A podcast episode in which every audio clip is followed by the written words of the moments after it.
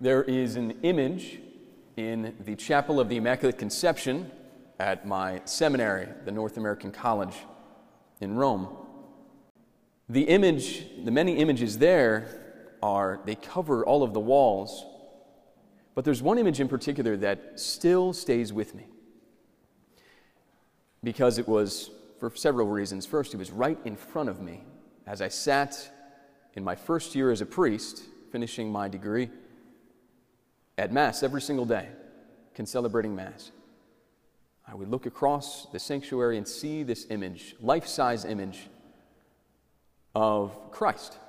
Christ who looked about my age, maybe 27, young Christ, with a lamb upon his shoulders. Now, this is a young, healthy Christ, an athletic guy. A guy you say, well, I want, you know, if you're picking a football team, you go, I want that guy, right?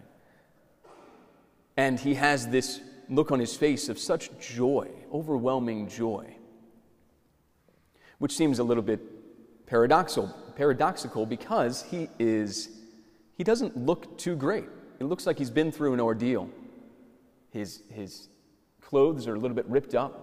He's got dirt on his knees and on his sandals. And he's clearly come through the wilderness behind him and found the sheep. This is an image of the Good Shepherd. The Good Shepherd who will go to great lengths, even to die, in order to save his sheep. And another thing struck me about this image. It looked almost exactly like one of my brothers, this image of Christ, when he grows a little beard. And that image the following year was even more similar because of something that happened. My younger brother was out on the towpath on the C&O Canal with his wife and their two children at the time when a rabid coyote attacked the family. And he could see the coyote coming. He could see the, not a wolf, but a coyote coming. So he, in one motion, picked up his daughter in one arm and a stick. He can't remember where he got it in the other. And he charged the coyote. And I won't go into gruesome detail, but he beat back the coyote. He went into dad mode, to Good Shepherd mode. And then, having vanquished the coyote, picked up his other child, and the entire family made their way back to the car.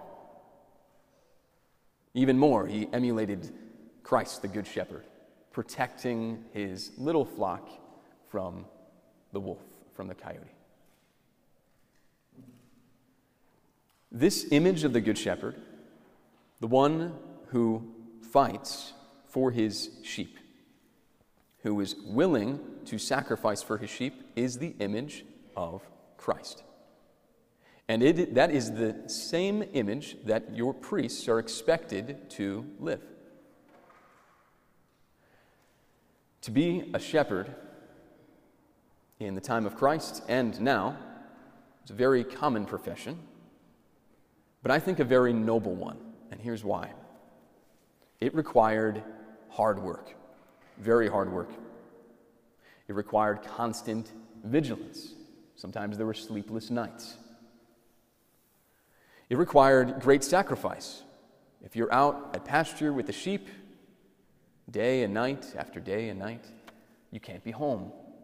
You have to be separated from family and home. I think it was a noble profession as well because, in the words of Mike Rowe, it was a dirty job. Quite a dirty job, in fact. Being around the sheep, this livestock, you couldn't really make your way into a town without being shunned a little bit, without being thought that that you were not so noble because of the smell you brought with you. And it was a dangerous job. A good shepherd, not a hireling, but a good shepherd, had to be willing to lay down his life for his sheep. And this noble profession shepherd, pastor, priest. All of these great qualities are what are expected of our priests today. And Lord, do we need them? So my encouragement to you, brothers and sisters, is to demand, pray, and promote in your lives and in the life of this parish, good shepherds.